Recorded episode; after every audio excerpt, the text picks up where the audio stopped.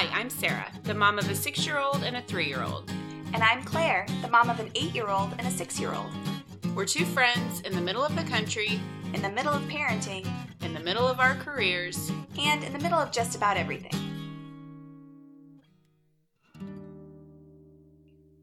Dun, da-da. Dun da da! We are welcoming Leah Harper from Preemie Mom Camp here in just a little bit. Um, we'll chat with her about her site and her experience with preemies um, before she gets here. Claire, what's going on with you this week? this week, pretty chill week. Um, tomorrow, I'm getting to experience Kidz Bop live Wow. in July in an outdoor amphitheater No. because I'm that kind of mom, which is outside. Yeah. So, um, people who listen to our uh, gifting episode, of, I think we were talking about birthday parties and good gifts. I mentioned experiential gifts are wonderful, and and this is me testing it in practice because theoretically they're wonderful. In practice, I'm going to Kidz Bop on a Sunday afternoon. outside. I had no idea it was outside. What know, madness is that? yeah, yeah. It's a hundred and set, or it was hundred and seven yesterday. I don't know. I don't think it's going to be Mhm. quite as hot today. A little bit cooler. Oh my goodness. Um, but I will report back. We will have our sunshade, our gear on. We'll have our little USB fans, which um, are a camping must if you guys haven't discovered these yet, and, and obviously for outdoor concerts as well. Yeah. So wish me luck. so is this something that he? So they sing like popular music, but Yes, it is top 40 kid-friendly- Kids are singing it. Okay, that's our kids go bananas about it because it's like they're seeing themselves, right? So these, this is like if you picture, um, what was that like Britney Spears, Justin Timberlake, like the Mickey Mouse Yes, Club uh-huh. situation. okay. It, these are pro kids, kids who can sing, who can dance, who will go on to do great things. But right now they're 9, 10, 11, and they're singing Kidz Bop and they're on tour. And they're going Wow. around singing popular songs. And then what they do is it's not just that the kids are singing it, but they also, of course, edit out things that seem not just cuss words, because that's Mhm, an obvious, mhm. but also like some innuendo Gotcha. or things that mean a thing. They'll substitute like, um, like what, what, um, I was going to school like, instead like, of like sex by the ocean might be fun by the ocean, or wait, it's not. What is it called? It's it's cake by the ocean. I don't. Whatever. I know it's on your you mind know today. what I'm talking. you know what I'm talking about. They'll take something that means a thing and then plug it in with like you know cats oh in your my kitchen or something like that Oh. to make it nice and G rated. Apparently, this So- is not a thing in my house. So does he know the like? Does he know the names of the people in the like? Is it like No. the Mickey Mouse Club where it's like, oh, here's Brittany, she's No. my favorite? It's not. Or No, it's it's, just a G, it's a machine. So they just churn out these kids. okay. And the minute somebody, I guess, gets like too old or their voice changes, they like get instantly replaced. Like oh I don't. But no, it's not. They don't make a thing of the kid. It's kind of like the Pussycat dolls. Like you couldn't have named any of the dolls. Right. Really, it's Okay. like that. So- Wow. Oh, this is gonna be fun to talk Oh about. What and one wear? so miserable. Yeah, like oh, I mean, just the the whole outdoor component is is I know makes It's- it miserable. it's- it would be worst. fine, Yeah. probably if it were not outdoors. So Mhm, okay, mhm. And I bet they don't serve alcohol. no, I bet they don't. Kids Bop. Can you sneak it? Can you bring a cooler? Oh, there's got to be a way. There's got to be. okay, what's That's going what this with is you? what cans of wine are for, Claire. Yes. They do they check your bag at the entrance? I have Like no idea. okay. I'll, I'll report back. Okay, good to know. Apropos to our episode last week where we talked a lot about anxiety, I have had like some kind of insano anxiety flare up this week. So, um, I posted a little bit about this on our Instagram page. Um, I booked myself a float therapy session yesterday.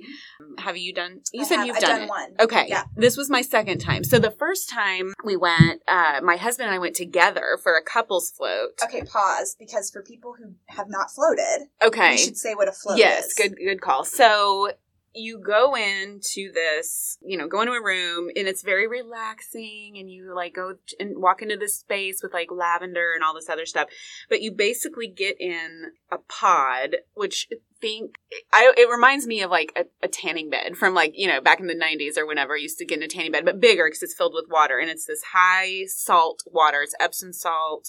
And so you just float and then everything's dark so it's basically like a sensory deprivation tank so this time I was in the pod. When my husband and I went, it was a larger open room with the tank in it.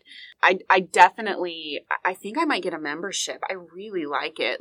It helps with some just random pain that I have and you just get this kind of chill it helps with pain because it takes all the pressure off yeah, your joints. You're it floating the, does. the high salinity mm-hmm. of the water I mean, it just, it's like, it's the closest thing to sort of being in a weightless, weightless like, state. yeah. I think, and? I I went for an hour, and I, you know, it takes me like a good 30 minutes to like calm my brain down once I get in there and just kind of get into that Zen headspace. So I, I was thinking about next time i think if you if you do have a membership you can add time on past an hour.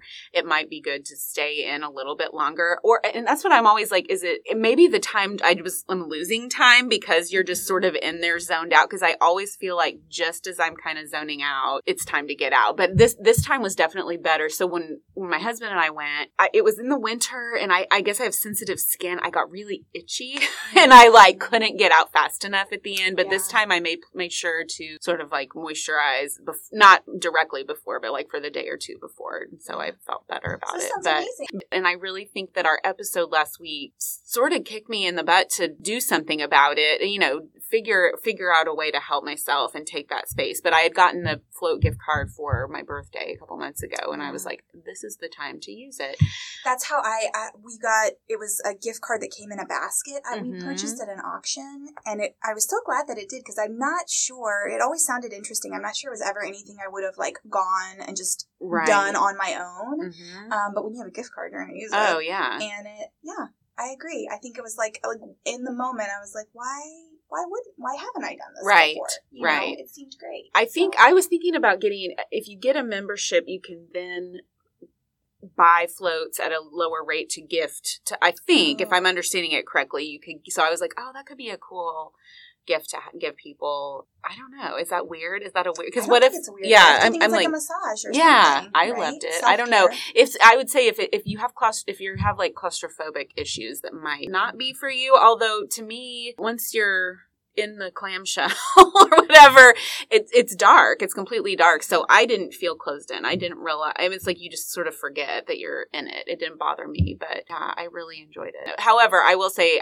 I then had to go pick kids up from camp. Get I had to go run some errands and do some stuff, and that was a bad move on my part. I did it over lunch Mhm. and I was just in this weird like zombie state for the rest of the day, which is great if you just get to go home and like zone out and go to bed. But Yeah. when you have to go like do things afterwards, it was not.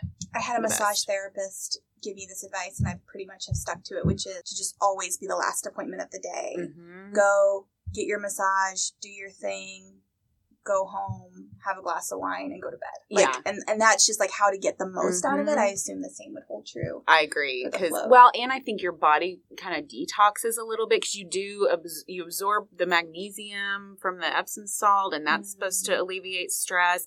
And and I also take magnesium magnesium supplements to help with sleep and anxiety issues. And so I was like, did I get too much magnesium? like, what's happening? I feel weird. Yeah. I was drinking so much water and I think I was like flushing it all out. So again, I'm running errands and I'm I have to pee like every 10 minutes right now.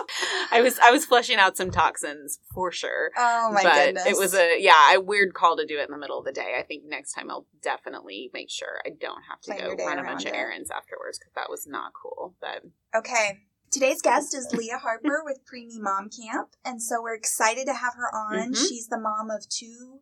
Spoiler alert: healthy girls. So, um, but but has it has not been an easy road for her. So Mhm. I think um, hopefully a lot of listeners will relate either because they had a, a, an ex, a similar experience or just because we're all humans and we have more more similarities and differences. So We'll be back. we'll be back.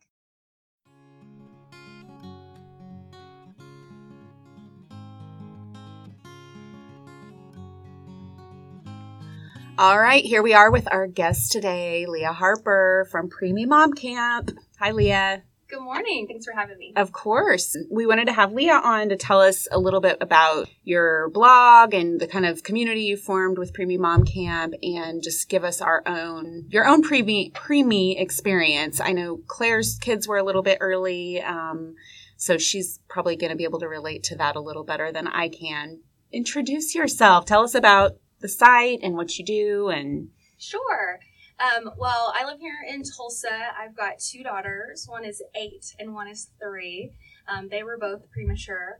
Um, and then I had another baby that was born um, premature at 20 weeks. And so, with three babies being born early Mhm. um, and kind of at, at different levels of early, um, it gave me just a really different kind of mom experience. definitely. um, and one that made it hard to relate to friends um, and family, frankly, that had full term babies. And so um, that was really the origin for Preemie Mom Camp. Mhm. Um, I'm happy to share my girls are so healthy today, going Yay. into third grade and like just rambunctious and crazy as ever. Um, but yeah, part of that's because of, of them being born later in prematurity, like 32 weeks and 31 weeks. It's not Mhm. Nothing. Um, they were three pounds each when they were born wow. um, was not able to hold them, was not able to take them home for eight weeks. Um, so definitely a different kind of motherhood experience. Absolutely. So tell us a little bit. So you work full time in Mhm. PR here in town, and so you do Preemie Mom Camp, just a side Yeah. p- passion project, or however you uh, like to think of it, just to sort of provide that community. So you have a blog, and I know you have an Instagram. Mhm. And what kind of things do you blog about? Do you talk about?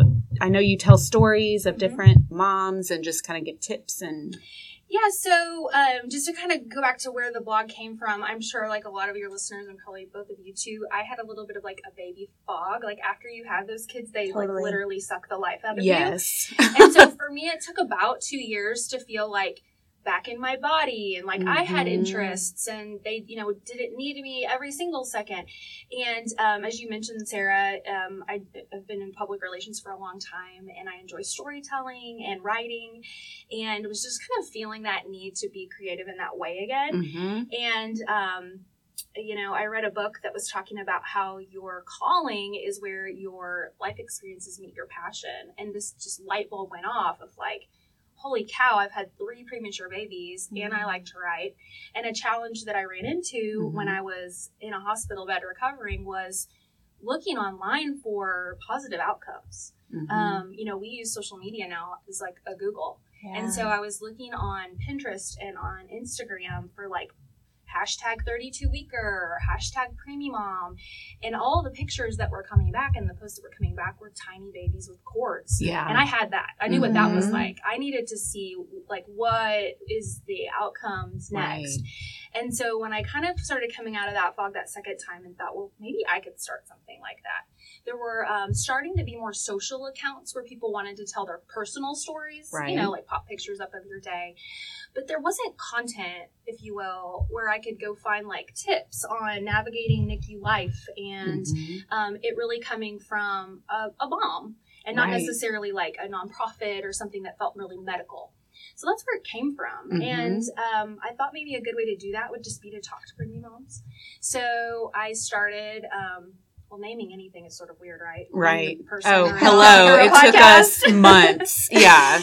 uh, but I've always joked that um, you deserve like a merit badge for being a preemie mom. Like you learn how to do all these weird things, um, like how to change diapers around cords, and Mm. like maybe you're feeding your baby um, with like a Q-tip at first, just like anything to like introduce milk to them, and just these bizarre things that are not in the pregnancy books. No. So preemie mom camp kind of came to me as a way to be playful with um, kind of that camping theme and how we're kind of all in this club together. Right.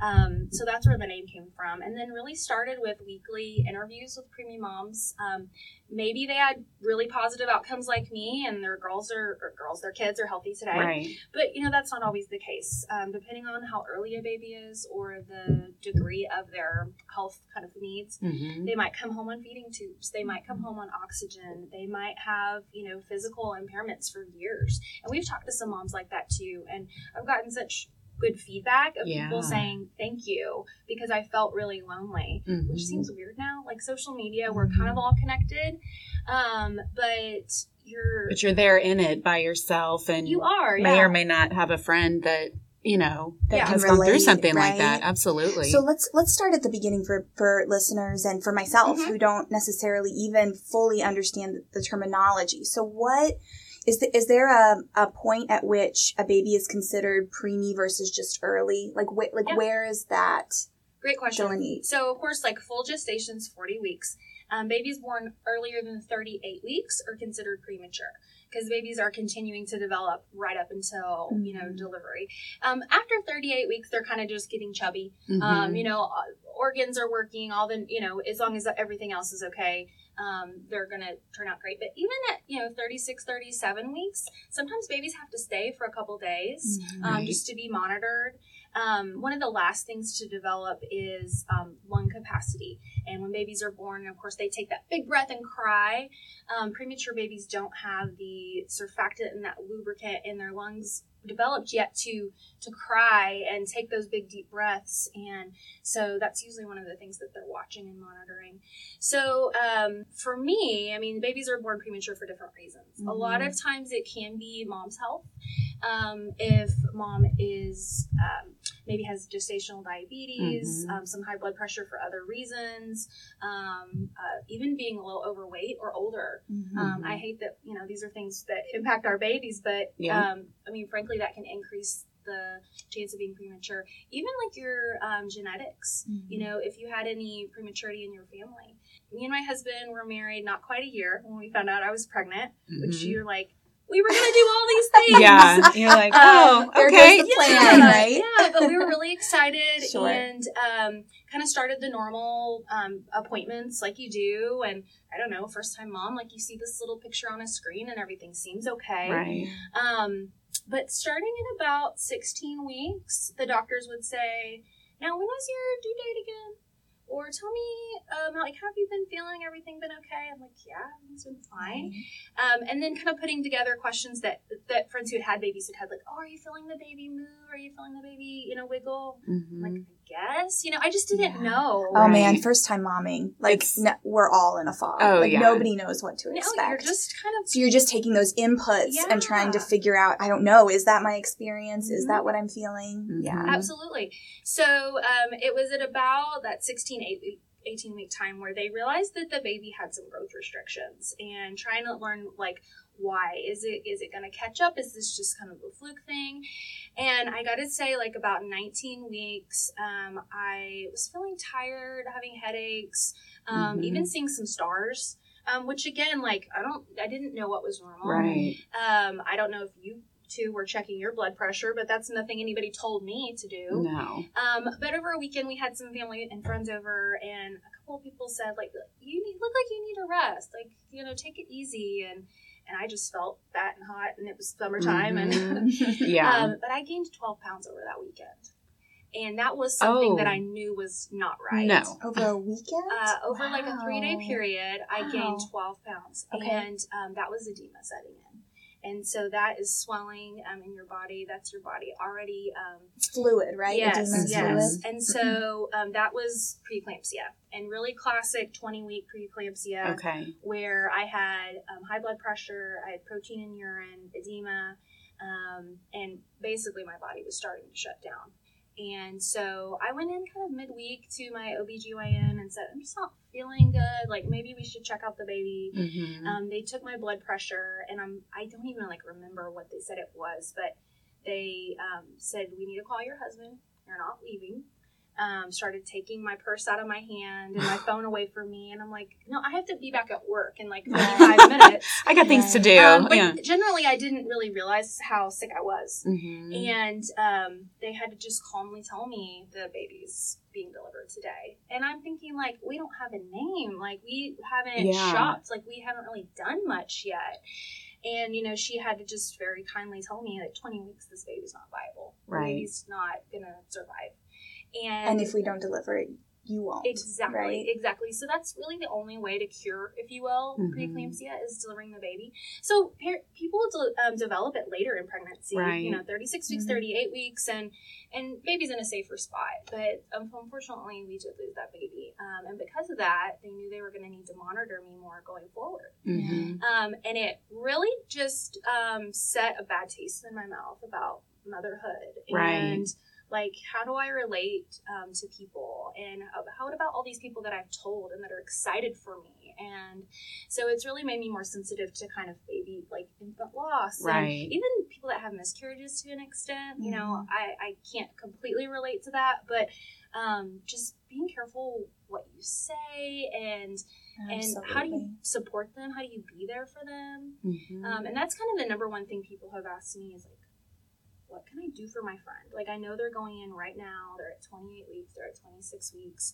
and that was another really important thing for me to share on the blog Right. was like how to be there for Yeah, because that's what I mean. I don't know. You know, what do you do? You want visitors at the hospital? Do you need help with you know something else, sort of? So, Mhm. what would you say are tips for? Um, What do you tell people Yeah. on the when they ask? So of course, you know, infant loss is probably a little bit different than premature baby. Because Right. when a, when a baby's here, your instinct is to want to bring gifts. Like, oh well, I was gonna attend their shower. That's the thing. My babies were born before their you showers. could even have I've showers, never had right? a baby shower. Oh my gosh! Um, you know, later people Yeah. had parties for my girls, but um, your instinct is to want to bring things for the baby, and especially the first couple days to even the first couple weeks. Those are really sensitive times. Mhm. And we don't always know what the outcomes of those babies are going to be. Right. So I would recommend if you want to do something, do something for the parents. Mhm. Um, you know, maybe um, bring them some gift cards or send a gift up for mom.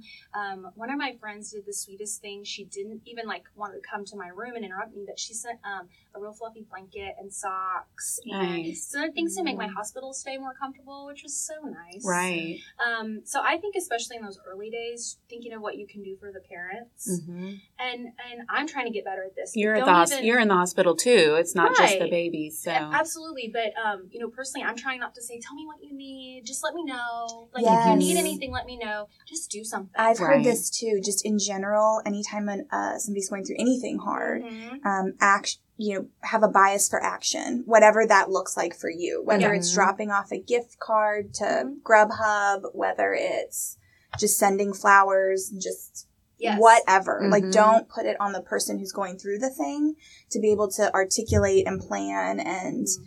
You know, say, here's all the things that I'm going to need Mhm. for the next week because the, you know, depending on what's happening, their headspace or, because you're not going to Yeah, ask, I really want a fluffy blanket, but I bet it sure Right. made things nice. You know. Well, so and depending on health of mom, you know, because I, um, on top of the preeclampsia, I had HELLP syndrome three times, and so Okay. that's kind of like an elevated level of of preeclampsia.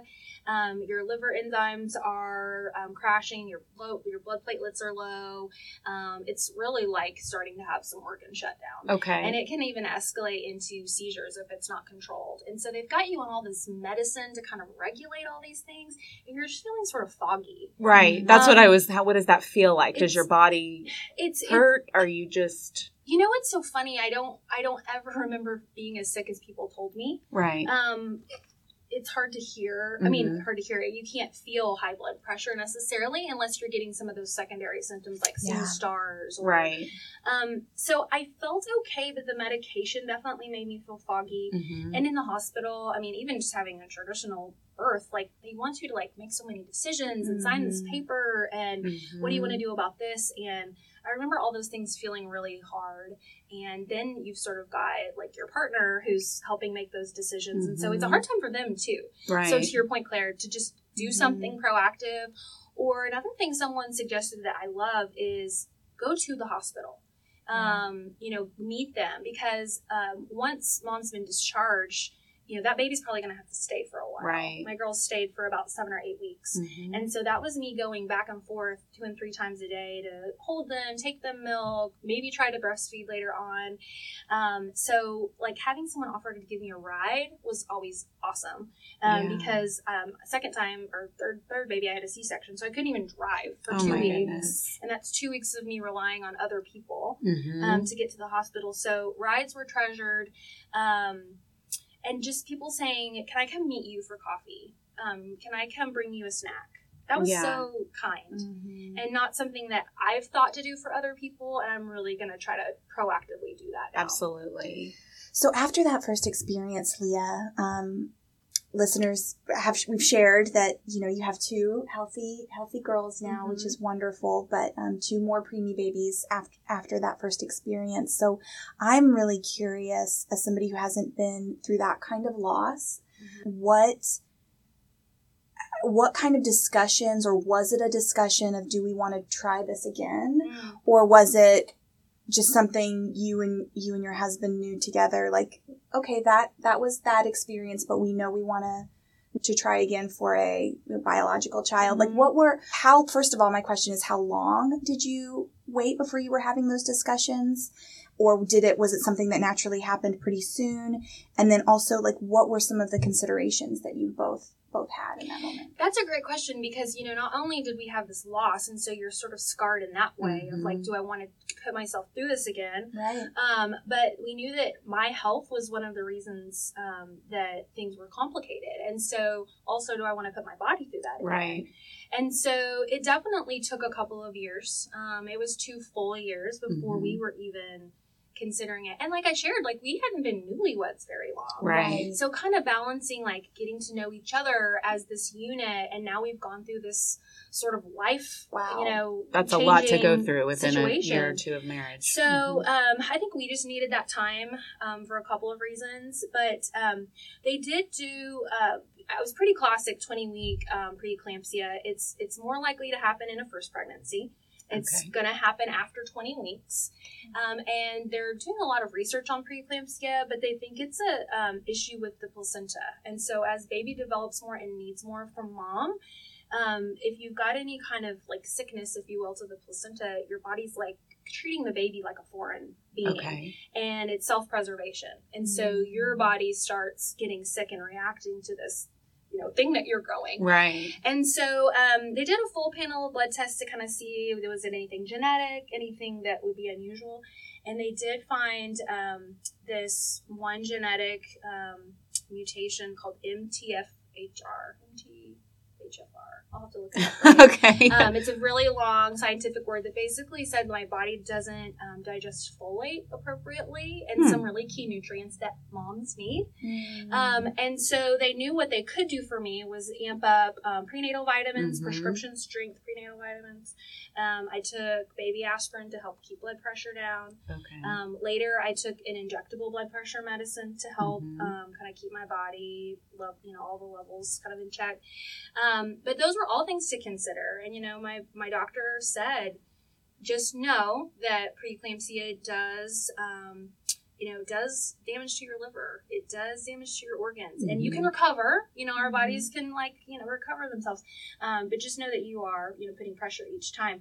But didn't give me any indication that I shouldn't try. okay And so after we came kind of out of the fog of like learning more about my health and just feeling brave enough to try again, um, we did everything during that pregnancy to get as far as we could. Mhm. So getting to 32 weeks felt pretty good. yeah. Again, you know, talking to the doctor about could we even do this again? They just said, now here's two, almost like strike two. You know, Right. just know that, that there's a high likelihood. And so then after we had my daughter that was 31 weeks, um, we are both, you know, just so happy with the two healthy ones. Mhm. Um, but it's just given me a really interesting perspective to talk to moms. I I can't relate to a mom who's like 42 weeks pregnant and Yeah. miserable. um, but I definitely am always Yes. happy to talk with you know moms Mhm. who have had premature babies or friends and family. It's so fascinating what our bodies just everyone's body is so different Yeah. and how it reacts to that and I want to you hear know. about. So I'll sh- I'll just share briefly. My my um both my boys were born early. Um, they were at 37 and 36 weeks. So 37 weeks was um, I had gone in for a regular ultrasound, Mm-hmm. and the doctor thought he saw. Well, there was something that showed up on the ultrasound that looked like an infection in the baby's kidney. Oh wow. So um, he called me. It was really weird because it was a Friday, and um, he called me at like. I remember coming home from work. I'd been to my appointment that day. They had, you go see your doctor, and then he sends you down for your little ultrasound. And w- there was no reason to be scared of anything. And so I go to my ultrasound, and I'm walking in the door at like maybe 4:45 on a Friday, and it's a call from my doctor, and he said, "Hey, really, really sweet." He's like, "I just, you know, all signs are that the baby is is healthy and growing really well." He's like, "But there is just there's this blip on his kidney that looks to me like an infection," and he's like, "I just." We can't do anything about that infection Mhm. while he's in your body. Um, and I might be a little more on the fence, but he he was measuring like at like seven pounds or something big and healthy for that age and everything was looking normal and fine and he's like so i feel like i want t- I, think we should deliver him so that we can get him on antibiotics because if we leave it there in this infection you just don't know where that's going. And of course i'm sitting in a in my living room by myself on the phone shocked not prepared to have this conversation first time mom. Um, and so I'm just sort of, he's like, "S- any questions? And I'm like, no, I don't think so, you know? and so then, um, he's like, okay, so we're going to need you to just, you're going to, we're going to induce, um, you know, we think we can, um, I, I want to try that so that we're not automatically going to the C-section route. He's Mhm. like, I, I have no reason to believe that this won't be an effective way to deliver him. So, um, you know, why don't you just plan to be at the hospital then at five o'clock on Sunday? Enjoy your day tomorrow. You'll come in on Sunday. We'll prep you. You'll we'll start the induction process, and we're gonna have this baby on Monday. And I was just very. I mean, fog is the exact word I would use to Mhm. describe it. My husband walks in the door, and I just like verbal vomit on Oh, him yeah. about. Just I feel like I'm just like a you know, transcription of this conversation. He has so many questions. I call my mom. She has so many questions. And I'm just like, where were you? Yeah. Where were you on this phone call? You know what I mean? And so, but of course it's the weekend. So I'm Yeah. calling back the office and it just, it's not, anyway, it was the wildest phone call I can imagine. So he, so he was delivered um, three weeks early, and then and then my younger son um, was a different situation. It was, um, oh, by the way, Oliver was fine. All Yeah. was good. He took, I think, a little bit of medicine after he was born, and everything was. It, it was an easy, easy birth as Mhm. far as any induction is easy, but it was not a complicated situation. Did he have to spend any extra time at the hospital or? He, he did not. No, we were just really, really lucky. Healthy boy came out, got his meds, passed all of his Yeah. tests in the in the hospital room. So we were we were lucky. So they're Mhm. looking for them to meet different kind of Mhm. things. And so if he was over five pounds, you Mhm. know, if he was able to breathe, suck, swallow, like should not be a problem to go home, you know, even at like 37, Okay. 36 Yeah. weeks. Okay. Um, but until they can kind of do all those things that they would do at full Mhm. term, they'll keep them. Mm-hmm. And so, you know, you had a very unique experience where someone told you like this is happening Yes. and i think that's one of the things that preemie moms really struggle with is you you you know we're modern ladies we've got plans Mhm. we want to That's have like right. our certain soundtrack playing and these people Yep. in the room and having a premature baby or a baby with any kind of complications like takes the decision making away from you It was Mhm. so yeah, I would agree completely. It felt like a punch really of just um and we're and we're the lucky ones, right? But that was but it felt so again, I didn't have anybody with me when I got that news and then luckily I've got a great support system that we're able at least to be I mean so so we're we had a checklist. We're like okay, we're going out to dinner, we're doing this cuz I'm feeling great. That's, Yeah. that's I relate to what you're saying. It's like I how it was almost this weird disconnect. Like this baby that I'm growing is sick, but I don't feel that. Right. I don't have a sense of that. Mhm. Um, and so, and then I was like, should I be doing anything differently? And he's like, no, you're fine. Just Right. it, will be okay. You know. Well, and with the first one too, you don't know what it's like to be a mom yet. Like you're Right. starting to get a connection with the baby, and you sort of like want to do mom things, so you buy certain things or do certain classes. Um, but especially with premature babies that get whisked away to a NICU that Mhm. you don't hold, you don't take home. I mean, I- like many other preemie moms, like I went home three times without a baby, Right. and it's a super out of body like, but but this should be happening and this is not happening. Right. And so, um, you know, those normal things that help you bond with baby aren't there. So another thing that um, we talk a lot about in the Preemie Mom Camp community on social media and on the blog is like, what are things you can do to feel more like a real mom? And so I always tell people, um, if at all possible, try to pump, try to pump that milk Mhm. because if your baby was at home, you would be feeding it, whether it was formula or breast milk or breastfeeding, you know, you would be getting up several times a night. So Mhm. just do that. Get up and pump, or during your days, like start introducing that in, um, because that's something only you can do for your baby. There's people taking care of your baby all day long, right. which some days you're so thankful for and so grateful for um, these experts, and some days you're like, I want to be doing those things. Mhm. And so I always tell mom if you can, try to pump so you can bring milk. You've got that obligation. You've got that connection with your baby. Another thing is um, the hospital has some clothes for the little babies. I mean, a lot of them are like two pounds and Right. three pounds and one pound. So at some point they don't need clothes. Um, they're warm. They're in an isolette. They're being taken care of. But um, once they're like three pounds, there's some cute preemie clothes out there, little Mhm. onesies and things, and um, they encourage you to bring up um, personal items for the babies. And Good. I say do that too because then you're doing laundry, you're having a reason to Mhm. come and go. Um, and then all the things that you thought you were going to do with your baby, reading to them, playing certain music, do that. Like go up and hold Right. the baby and get your partner involved too. Because I think it's really easy for um, dad or whoever that partner is to say, like, no, you go. Like, you have that Mhm. time with the baby. Because they're small, cramped rooms. The babies seem so delicate. And sometimes I think men, especially, like, kind of shy away from, like, I'm going to break the baby. Right. Um, and Even with a full term baby, I yeah, think that's the case. Yeah. absolutely. So, um, you know, always encourage um, your partner to come Mhm. up and even spend some solo time with the baby and have those bonding opportunities. Because Mhm. trust me, other people are going to fight to come up and see that baby. Right. You know, but So, what does that look like for you for, you know, however many weeks, you said in your Mhm. case, six, seven weeks that Mhm. the babies were in the NICU? What does a day look like? Do you, how, how long do you spend up there? When do you go home? Do you sleep at home? You What know, just how does I'm, that I'm curious work? about Yeah. that 'cause- all great questions. And you know, I'm so lucky that um, in Tulsa we've got several great NICUs, Mhm. and I live, you know, a 10 minute drive from one hospital and a 20 minute drive from another. Mhm. And so you do see parents that are hours away from home. Oh, and so that experience is going to be totally different than what I had. Um, but I will say, um, I was in a ho- in the hospital a week um, each time recovering from the HELLP syndrome. Mhm. Um, I went home for a week and then I went back to work because I didn't want to use my maternity leave Yeah. um, while the babies were in NICU. And that Right. took a little bit of like reasoning in my head. Um, but I decided I'd rather have that time, you know, when they could come home. And so um, for me, what I would try to do is get up to the hospital two to three times a day. Mhm. They have what they call touch times. So, like at 9, 12, 3, and 6 is when they'll um, weigh the baby's diaper. Everything is measured. Whatever goes Yeah, in, whatever comes out. Um, they're weighing the baby constantly, making sure the baby's growing. Because babies always lose a little bit of weight after Sure. they're born. And when you're starting with a two or three pound baby, I mean, that's so critical. So um, they're changing diapers, they're weighing diapers, they're feeding at those times. So I really tried to get up there at a couple of those so that I could take part in that care.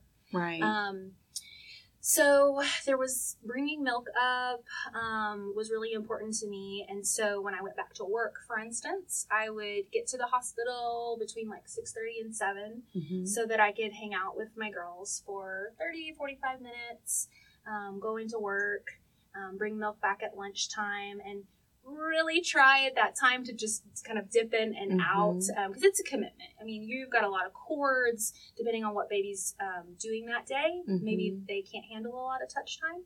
Okay. Um, I couldn't hold my girls for about five days Wow. after they were born, um, just because they're so critical. They're so sensitive to touch and stimulation. Um, so again, depending on how they are that day, you might not get to hold them. So I would dip in at lunchtime, kind of do a little kiss at the at the isolette and drop off milk, and then I would come back after work for a longer time, a couple hours usually. okay. And that's where maybe my husband would come up and meet meet me. And then that was a time for us to um, talk about our days and, and go to dinner together and Right. kind of bond after being in a little bit of a stressful environment. But Absolutely. like anything, you kind of get the hang of it, Right. you know. Um, not unlike you know this summer, you guys have had new routines with summer camp, and you sort of adapt things in um, depending on what's going on, and we just made it part of our Mhm. routine. Um, you know, I felt guilty at times because I knew other moms were like up several times with crying babies or feeding babies, and you know I didn't have that. You know, I did get good rest. You know, I pumped every about three hours. Mhm. Um, so I was getting up, but um, some days I felt guilty, like I wasn't experiencing like the full scope Right. of, of being a mom. But I just got good with, you know, my body needed to rest. It Mhm. helped me be better um, for when my girls came home. And when they did come home, you got all the staying up all night at the end of things. You I just did. had a little bit different Yeah. schedule than everybody and you else. asked about rules. I mean, another kind of um, odd thing is um, you have to check in and out. And so you come to the NICU, you scrub in. I mean, a very clinical, Mhm. like hand scrub in. You have to sign in. You have to wear a badge that says you're a parent. So you have to check in to go see your baby, which is kind of a little. I'm Strange. glad. I mean, you're Yeah. glad for the, the safety and the security. Um, but then guests, you know, Claire, you kind of asked about Mhm. rules, and um, both of my girls were born during the winter, and so it was cold and flu season Mhm. and we had to limit we had to make a list of people who were approved to see the girls and Right. um, those were the only people who could come and that really irritated some people Mhm. but it was um, actually kind of a relief to say okay only grandparents sorry only grandparents can come um, but my my daughter who's now eight was five when my three year old was born and Mhm. she was not allowed to come visit Oh. you know kids were not allowed so yeah. for eight weeks, she only saw her sister through video and photos, and um, you know, talk about surreal. Oh my gosh. Like to come home and her say, like, "But didn't you have a baby Right. in your tummy? Like, where's the baby?" Did she understand at this point this is what happened? Like she she knew that that's the way her beginning was as well, or did I don't know at five? Yeah. That's I don't know So, how far apart are your kids? Three and a half years. and a half years. Uh, mine are two, almost three years. Mhm. So mine are uh, almost five full years apart. So it was a really interesting age where she was certainly absorbing things and hearing Mhm. things. I don't think she knew the full scope of like my health or the baby's Right. health, but she knew that she had to stay with grandma for several nights. Mhm. She knew that she couldn't come see mom. She knew that baby was going to stay in the hospital. I mean, there were things that she knew. Um, but once I came home, you know, I was mom Right. and that was kind of the main priority. But um, uh, I think you know I've talked about pumping a lot, but that was a really good practice for her sharing me. Mhm. Oddly, you know, we would sit Mhm. on the couch and I would you know pump while we were watching a movie or Sure. something, and it bugged her. She's Yeah. like, Mom, that's gross. Or like, Mom, why are you doing that? Yeah. And I'm like, Noise. This mommy, yeah, this is what mommy can do for Sissy, and this is Mhm. you know I'm making milk that I can take Sissy, and it was kind of starting that like, oh, Mhm. there's a there is a being here, Right. Yes. sharing attention with, Right. so, for lack of her getting to go visit, um, Mhm. there were some things that kind of helped prepare her. That's good. Mhm. Now, did you also go back to work pretty quickly with uh, second baby too, or I did. Um, so with my with um, my eight year old, uh, I had like a private office. I had a door that could shut. I could pump. I could do things. Um, they would come check on me, like, "Are you okay?" Yeah. I think everyone was waiting for me to break down. right? Um, but I've always been able to compartmentalize things Mhm. going on, and I, I really got okay Right. with the situation as good as I could have. Um, the second time around, I was in more like cubicle farm. You know, I had to share like a closet to pump Mm. in, and Mhm. like it was just more complicated overall. My job was a little more demanding, and so um, that the second time around with the long NICU stay was a little tougher. right, Um, And you're So- also parenting. yeah, right. That's point. the other thing, you know. Good it's point. like it's th- those those evenings where before it could be fully dedicated to being at the NICU, then maybe go get something to eat, then go home and rest. It's like Mhm. interject five year old, you know. and so right. I think we've all and, and um first and second time, you know, bringing home babies are different in a lot of different ways. But I know Sarah and I have talked about Mhm. you know having that the first time it's like you are my my world and it's complicated Yeah. because I don't know what I'm doing, but we're figuring it out together. Having introducing number two, even under the best of circumstances, Mhm. I feel like adds a whole layer of like just exhaustion when you're trying to balance, you know, the Mhm. attention and the time and all of You're that. totally So- right. And you know, I, I had a very specific situation where I, you know, I was working and that's what I chose to do. But there are moms that choose to spend hours up there and that's Right. okay too. Um, you know, if that's what you would have done with baby and you know you're planning to stay home and you have that flexibility, Mhm. I think that's great too. I think you just have to really be careful of kind of your mental health and if that's if you're away from baby too much and that's stressful being aware of that if you're with baby too much and that becomes stressful. Because um, in that room there's monitors there's beeping there's nurses coming in and out there's people checking on it it's very clinical. And um, you get home and you don't, don't realize how much you've relied on these other people and these machines to tell you Mhm. your baby's okay um, and suddenly like that's your responsibility Right. and um, so I've talked to a lot of preemie moms about that transition too, of um, being really terrified of, Oh. of your baby's like health, Completely. and because they've been on monitors for however many Mhm. weeks.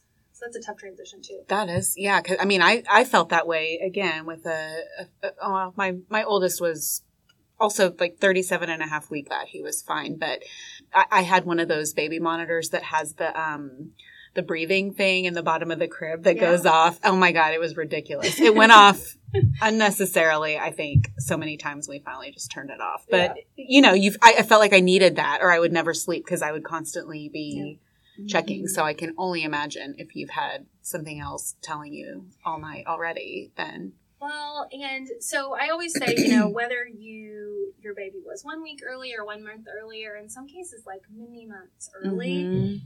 a lot of preemie moms have a common experience is where like you didn't get to come home with that baby. Mm-hmm. And so it's not a contest like, oh, my baby was Mm-hmm.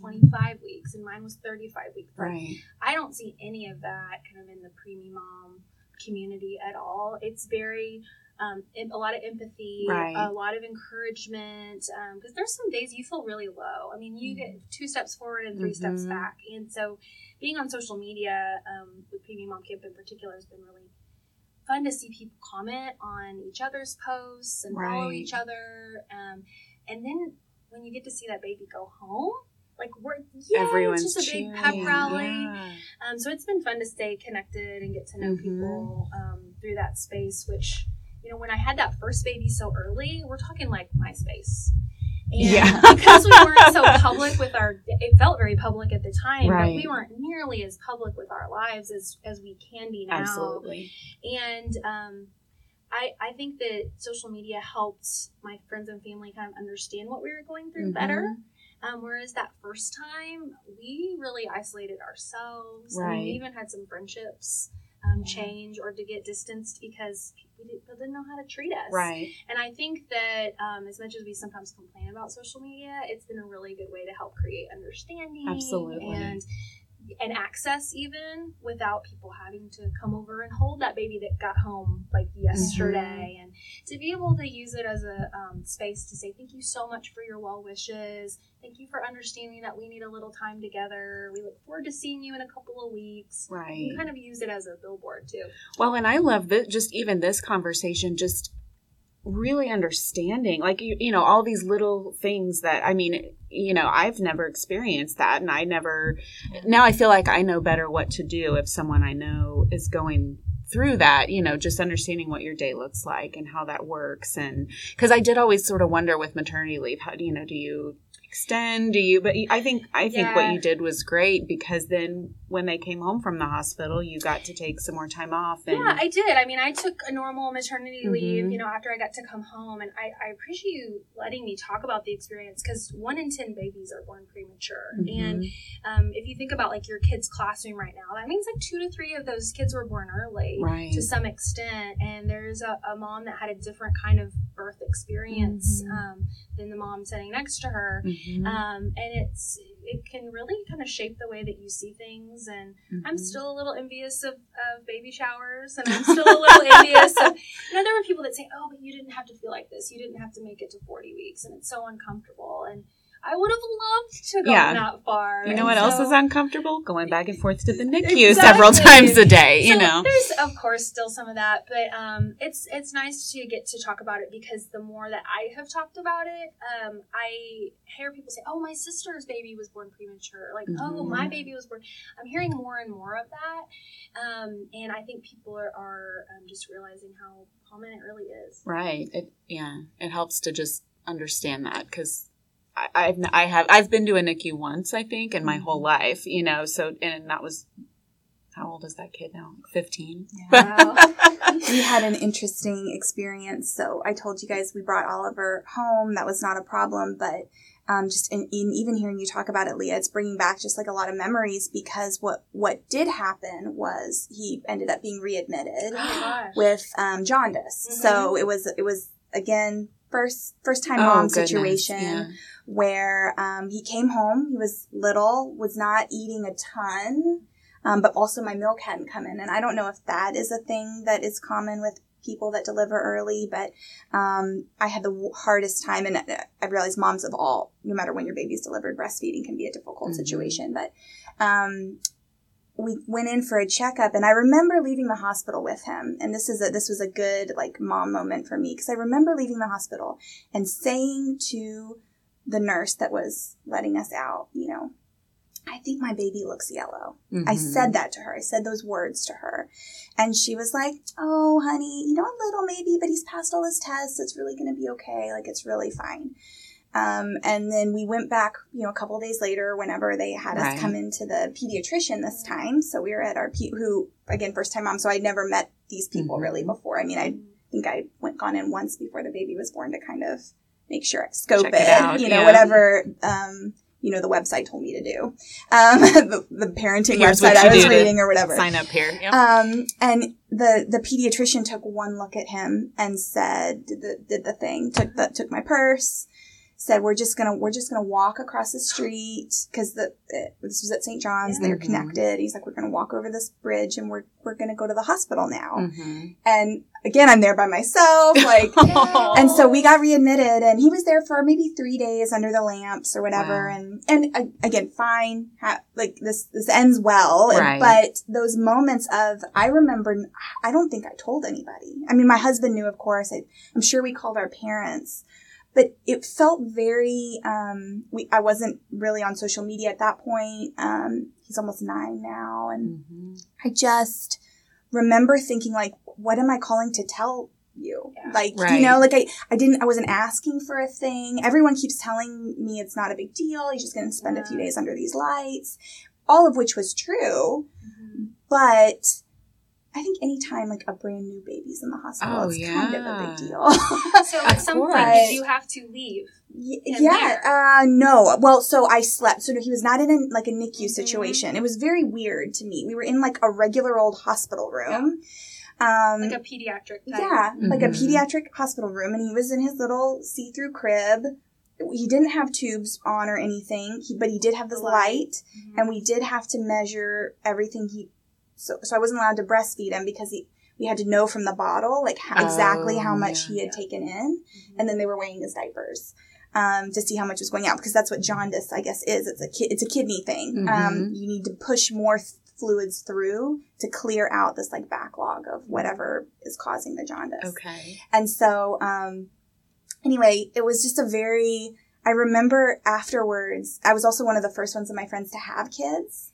Mhm. So there was not like this super close person who was a mom who I could call and be like, so I just didn't. And in retrospect, it's, it's weird even talking about it to you guys because I do, Yeah. I have not talked about it a whole lot because it feels like this weird blip in, in time where I'm like, did that even really happen? Because, you know, and then he was fine. And so, but in the moment, that's Yeah. such a, I think we just all, Tasha said it last week, we just all have to check on our mom friends. Like, Yeah. nobody knew to do that with me, and it, that was my own fault. But that's where I think social media and some of those things can be really good. Mhm. I think you know? that we get more comfortable behind our little phone or keyboard to put a message out there Mhm. before we would maybe pick up a phone and tell a friend. Yeah. Because there's a lot of guilt, there's a lot of shame. I Mhm. mean, particularly when I lost that first baby, I was so shameful. I, I didn't do anything wrong. Right. Right. But I was one of the first of my friend group to have a baby too, and it's like you had been talking about something and then it didn't happen and it was a really odd experience and um, i didn't talk about it for a long time it's not like I, people didn't know but they weren't going to bring it up you Right. know?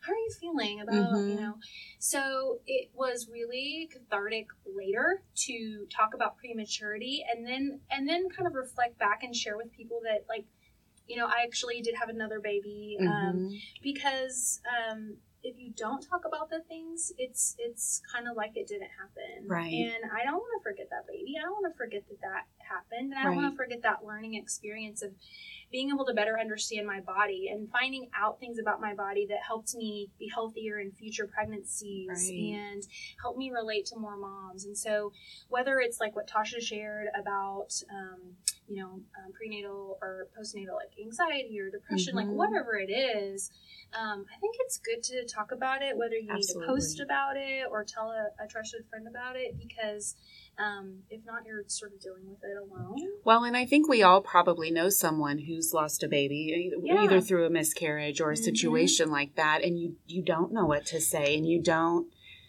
do do you ask them or not? Do you act like everything's fine or not? You know what I mean? And Yeah. whether it's a friend, a close friend, or an acquaintance, it's sort of that. And not Dance. everybody's great at this, but sort of acknowledging that that must have been hard for you. Mm-hmm. and I'm trying to get better at that too. And and it's honestly been this week where this sweet little old lady um, is a baby rocker at the NICU. I work at a Oh. hospital, and I was um, kind of like checking in with the people in that department, and they said, "You've got to meet this woman. She was a nurse for like 50 years, and she's been rocking babies for 10, and she was rocking this little baby, which brought back all the memories oh for me."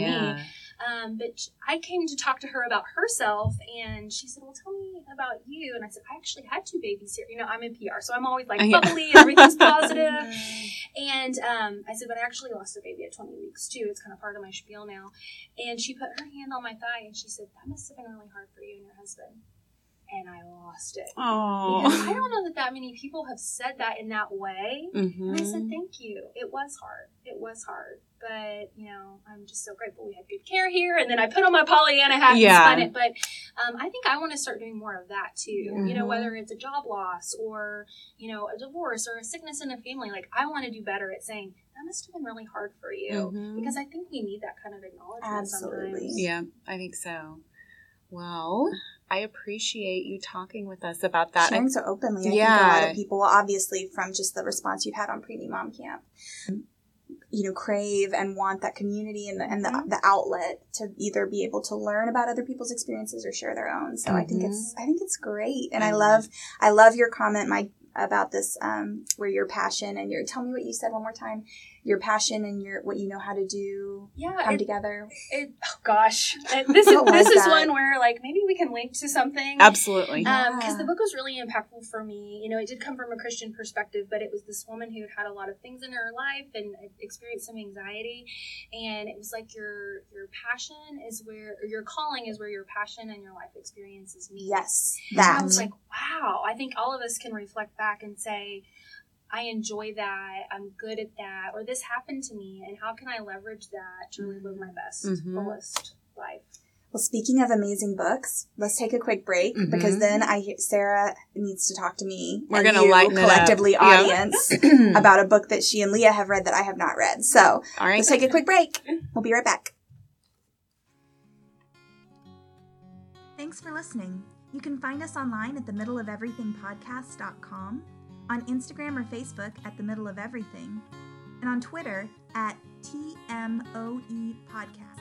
And if you like the show, don't forget to review us on iTunes. It helps. Thanks. Bye. Okay, we're back with Leah Harper from Preemie Mom Camp and Claire and Sarah. And you guys are here to give a book report. No, I'm just kidding.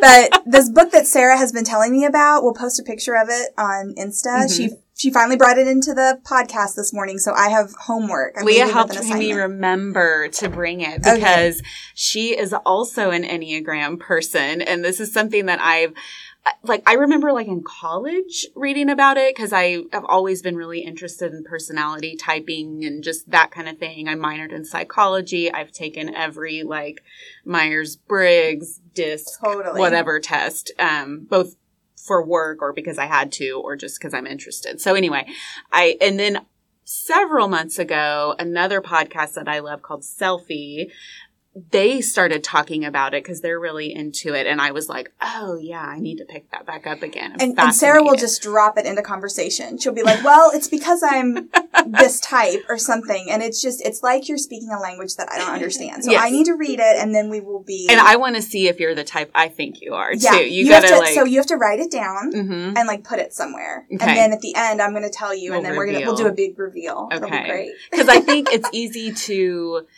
because so much of it has to do with like your motivation behind what you do. It's sort of hard to diagnose, if you will, other yeah. people, but uh, there were definitely ones that I would read through and I'd be like, oh yeah, so and so is that. So you know, Leah, do you know your yes. Enneagram? Enneagram? So, Am I saying that right? Enneagram. Enneagram. And so Sarah, you've read it most recently, so maybe you can like overview. But essentially, there's nine types, mm-hmm. and like Sarah said, it kind of just outlines your like being. I mean, the, mm-hmm. your motivation, your tendencies mm-hmm. uh, when you're very healthy and in a good place, and also when you're kind of like in a mm-hmm. weak, rough place. And so I'm a two, um, which is a helper. Um, very, um, I want to bring you your favorite coffee just because mm-hmm. um, I want to um, you know, help everybody else first to my deficit. And so I'm the person that raises my hand for every committee. Mm-hmm. Um, I swear I'm going to leave at five o'clock and I leave at 535. Um, but, you know, in the unhealthy space, I'm usually late everywhere because I'm trying to do one more thing. Mm-hmm. And, I, and it comes from a very selfless place. Like, oh, I owe that person that email. Or like I told my husband I would pick up that, like, whatever, jug of milk. Um, but when I realized I did that, gosh. Yeah. It's it's uh, it's eye opening too. And the thing I remember too about the twos because I I am not a two, but when I read about it, I had someone in mind who I know that is a two. And the thing, the other thing that twos do in a bad place is you help everybody else, but then you get mad if people don't help you.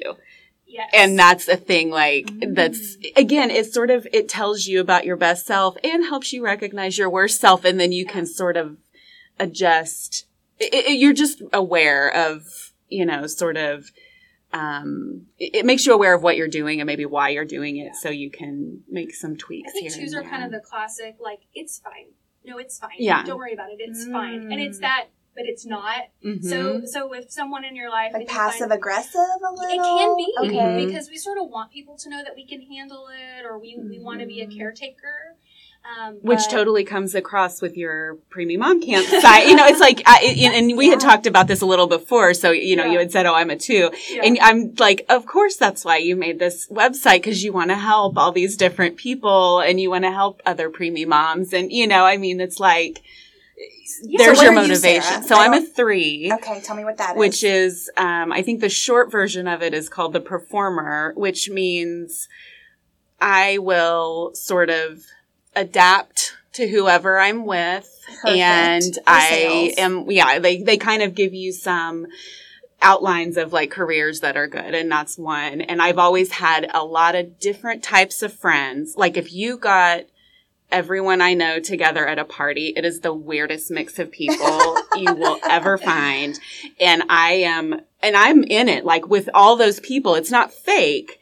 I'm, I just am like, oh yeah, like, you know, this friend is like a super hippie. This friend is a super soccer mom. This friend is, a, you yeah. know, and I, and I am totally in it with every one of those people, but can come across kind of maybe I don't know fake is, if that's the way, but well, threes are good at self promotion too. Yes, which is also helpful in sales. Yeah, the threes that I know and podcasting and podcasting, and again, and here you go. So I work in sales, and I like having all these different guests because I I want to hear about yes. this different oh, stuff, you and you know what I mean. But it. it. was interesting because I te- so there's a test you can take yeah. online, mm-hmm. which guides you towards, but I read through all the types because I was testing high for two types, and now I'm trying to remember. I know the number, but I don't so remember I the name it, of it. I took the quiz a couple of months ago and really got in it. Saw myself in it. Made my husband take it. Mm-hmm. This totally makes sense too. I need I to make my husband. helps you be a little more conscientious too, like all personality mm-hmm. tests. Um, but this one just seemed so much more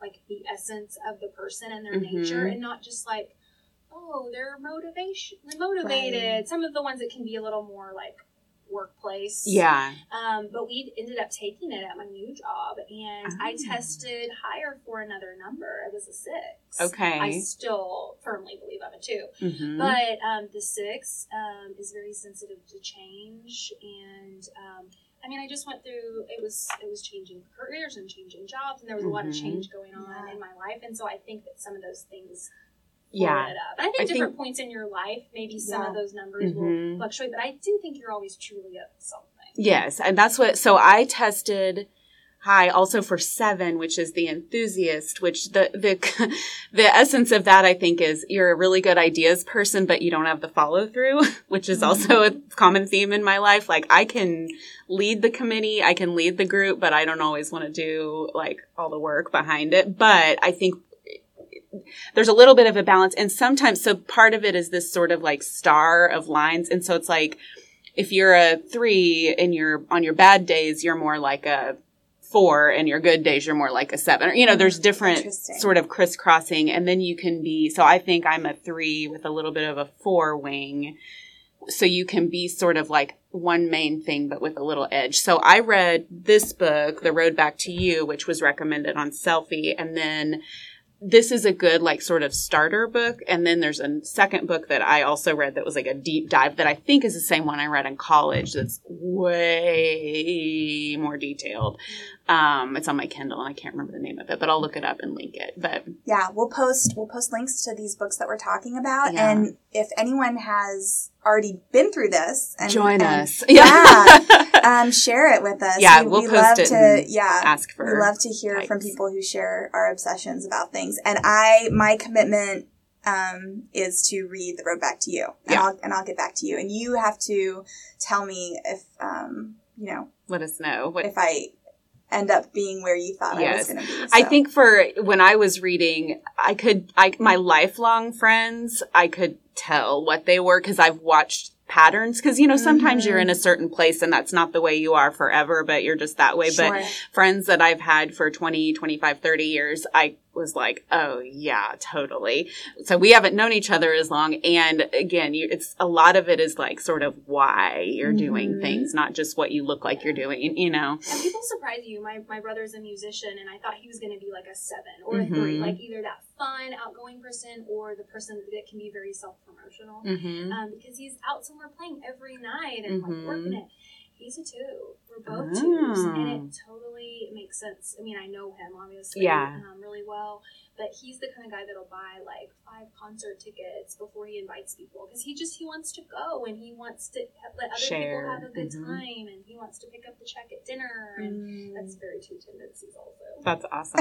it's it's it is a very fun. Um, it, it's fun to kind of do that, but then also it it really has helped me. Just I think self awareness makes me realize right when I'm doing things and I can kind of adjust if needed. And and sometimes I have to sort of refresh. Like I'll check back in and reread my section or someone else's section and like okay this is this is kind of why maybe they're doing that or acting that way so Well, thank you, Leah. We appreciate Mhm. you. Thanks for being for here. having me. It's Absolutely. been wonderful, and we'll um we'll link up Yep. to all to Preemie Mom Camp um and to all of the social media places you can find Leah Mhm. um through our Instagram and Facebook. So we'll do thank all right. you Thanks. Bye. See you soon, guys.